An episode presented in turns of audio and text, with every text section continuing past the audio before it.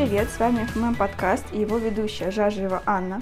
И сегодня вместе с Гробовской Ольгой Валентиновной, доцентом кафедры кожных и венерических заболеваний Сеченского университета, поговорим о важной теме, которая может коснуться каждого из нас, и это вирус папиллома человека.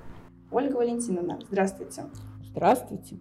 Давайте введем наших слушателей в курс дела. Вирус папиллома человека это? Вирус папилломы человека – это ДНК-содержащий вирус. Их на самом деле очень много, более 190 видов. И они поражают кожу и слизистые. К счастью, гематогенным путем не распространяются. Их очень много среди нас. Мы заражены, наверное, процентов 60-80 по данным литературы, э, имеют эти вирусы, но, к счастью, проявляются они у 10-15% людей. То есть э, кто-то может прожить всю жизнь с вирусом и не узнать, что он болен? Да, безусловно, так и есть. А как передается вирус папилломы человека? ВПЧ передается при, при тесном личном контакте. Ну, в принципе, описаны э, передачи через какие-то предметы общего пользования, но все-таки, э, так сказать, в основном это тесный личный контакт. Какая у него клиническая картина? Клиническая картина ВПЧ самая типичная. Это обычно вульгарные бородавки, э, это плоские бородавки, это подошвенные бородавки, безусловно, э, остроконечные конзиломы или так называемые генитальные бородавки. Да? Вот, поэтому вот это основная группа заболеваний. Безусловно, вульгарные бородавки – это наиболее частая группа. Мы видим это у детей, молодых женщин, ну и у юношей тоже бывает. Высыпания часто локализуются в виде невоспалительных узелков на коже кистей, реже лица, реже э, э, локтей, может быть, коленей, да и бородавка может быть на любом участке кожного покрова. Но чаще всего это, э, это кисть кисти. Реже бородавки единичные, чаще они множественные. Кроме того, конечно, э, всех волнуют подошвенные бородавки. Именно почему? Потому что они болезненные в связи с тем, что приходится на них надавливать. А это невоспалительный плотный узел, достаточно плотный, с папилломатозными разрастаниями. И, конечно, остроконечные кандиломы, а, вот, которые передаются преимущественно при половом сношении. А, ну, теоретически описанный бытовой путь передачи через вещи, но венерологи обычно на этот путь особо внимания не обращают. А все-таки речь идет о заражении при половых контактах. А какой анализ надо сдать, чтобы подтвердить инфицирование? Понимаете, в чем дело? Что касается анализов, конечно, можно сдать анализ крови на э, иммуноферментный анализ ВПЧ или существует даже ПЦР-диагностика. Но прежде всего клиницисты, конечно, диагностируют клинически. Речь идет о клинических проявлениях. И мы диагноз такой имеем право ставить, когда есть клинические проявления. А все методы, будь то и иммунологические методы, это дополнительные методы обследования. А прежде всего это осмотр больного. Вот а, те, кто находит у себя бородавки, они должны обратиться к... Они должны обратиться к дерматологу. К дерматологу на прием, диагноз ставится клинически. Метод лечения для всех бородавок один – эксцизия, удаление. Э, другое дело, что каким методом, в какой последовательности, насколько активно. Надо сказать, что для вульгарных бородавок существует еще сугестивный метод терапии, так называемый заговор. Но э, дело в том, что 60, у 60% наших больных бородавки проходят, вульгарные бородавки, подчеркиваю, проходят самостоятельно и как раз в результате образования эндогенного интерферона. И как раз в основном на этом методе обоснов, основан вот такой замечательный старинный метод наших бабушек, сугестивный метод, заговор. Врачи им не пользуются. Может быть, есть какие-то мифы о вирусе, которые вы слышали от своих пациентов, которые начитались всякого в интернете? Ну, конечно, наши пациенты зачастую приходят э, в связи с тем, что они боятся, что это уже какое-то онкологическое заболевание. Ну и очень хорошо, потому что это как раз способствует быстрому обращению к доктору. Понимаете, что касается онкологии, действительно, вирус папилломы человека 16-18 типа, по современным представлениям, э, может быть причиной рака шейки матки.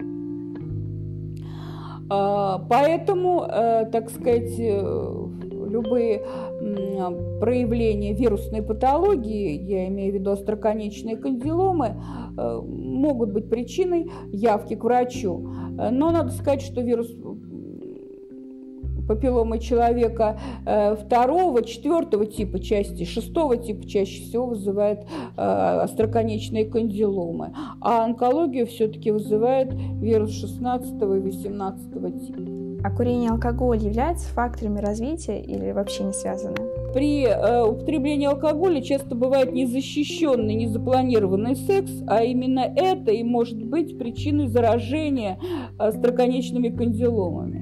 Вирус как-то влияет на репродуктивную систему? А, вирус папилломы человека маловероятно. Другое дело, что если у человека рак шейки матки, безусловно, уже о родах речи не идет. Поэтому, эм, безусловно, важны осмотры профилактические, посещение регулярного гинеколога, э, безусловно, обследование необходимо в плане диспансеризации. А ребенку вместе с матерью передается вирус? Э, есть прямой путь передачи, если у матери есть поражение остроконечными кандиломами родовых путей, то при контакте у новорожденного тоже может быть инфицирование. Раз мы немножко затронули тему рака, то есть, подводя итог, э, люди, которые больны ВПЧ, не обязательно заболеют раком шейки матки последние годы есть информация о том, что рак шейки матки может быть связан с вирусом папилломы человека 16-18 типа. А, поэтому, если, так сказать, уже вирус э, у человека выявляется, то вот прямую связь мы, э, так сказать, ученые находят. А, что касается других форм рака, э, с ВПЧ доказанной информации мало. А, давайте перейдем к главному. Профилактика папиллома вирусной инфекции. А, что касается профилактики, ну, конечно, это микротравмы, понимаете, вот а, при контакте э, можно ли заразиться в детских коллективах у детей бородавки? Ну, наверное, если вы работаете воспитателем, надо посоветовать родителям такого ребенка, чтобы ребенка сводили к доктору, и чтобы удалить эти бородавки понимаете? А так, чтобы изолировать ребенка, что будет точно будет передача, об этом трудно говорить. Непосредственно мы же сказали, что 80% людей заражены э, вирусом папилломы человека, а проявляются не только у 10%. Это зависит от собственных иммунобиологических защитных механизмов в организме, выработки интерферона. А, поэтому профилактика должна быть борьба с микротравмами понимаете, или профилактика незащищенного секса, э, профилактика, э, так сказать, э, коммерческого секса и так далее, когда возможно заражение. А что насчет вакцинации? Э, в каком возрасте ее делают? Может ли быть уже поздно? Нужна ли повторная вакцинация? Ну, что касается вакцинации, я знаю, что в Европе не, рожа... не э, контактировавшим, не вступавшим в половые контакты девочкам 12 лет проводят, проводили э, вакцинацию против вирус папилломы человека 16-18 типа. В Российской Федерации также существуют две вакцины э, против этой вакцинации. Вакцинация производится в школьном возрасте, в возрасте 12-13 лет по согласованию, по разрешению родителей. То есть эта вакцинация пока не обязательна. А вы бы сделали ее обязательно или вы считаете, что Наверное, в этом нет, это, наверное, избыточное э, воздействие на, на иммунную систему организма. В настоящее время вакцина против ВПЧ применяется главным образом среди молодых женщин и девочек-подростков. Разве для мужчин это не так же важно, каким рискам и последствиям они подвергаются? А, дело в том, что все-таки э, вирус папиллома человека 16-17 типа вот, э, зафиксирован как возможная причина рак шейки матки. Доказанных э, онкологических заболеваний для мужчин, вызванных этим вирусом, в общем-то, я не знаю. А, поэтому с точки зрения профилактики мы профилаксируем именно онкологию, то есть возможные онкологические осложнения, а не инфицированность самим вирусом. Поэтому я считаю, если вакцинировать, конечно, женщин. А, а с чем связана высокая частота рецидивов? А, дело в том, что э, вирус папиллома человека достаточно слабо вызывает выработку интерферона. А выработку интерферона гораздо чаще вызывает э, вирус э, респираторный, то есть ОРВИ, вирус гриппа, да. Поэтому, эм, так сказать, вот с тем, что этот вирус мало интерфероногенен, поэтому, наверное, с этим и связано возможность частых рецидивов. То есть один человек, перенеся, э, так сказать, бородавки, вылечившись, вылечившись от них, вновь, к сожалению, может, э, у него могут проявиться эти вирусные бородавки. Почему? Потому что особенности иммунного реагирования у пациента такие. Потому что бородавки вообще бывают чаще у ослабленных людей. Поэтому нужно правильное питание, правильный уход за кожей, чтобы, так сказать, организм мог справляться с такой э, инфекцией. Жизнь в ВПЧ, она какая?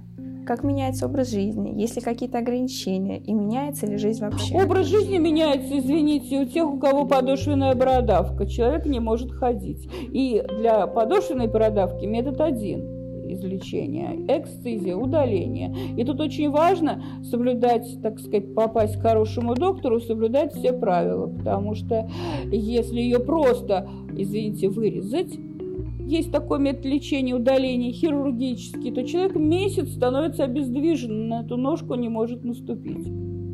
Поэтому нужны какие-то комбинированные методы, может быть, методы паллиативные с использованием химических реактивов, с химических лечебных препаратов.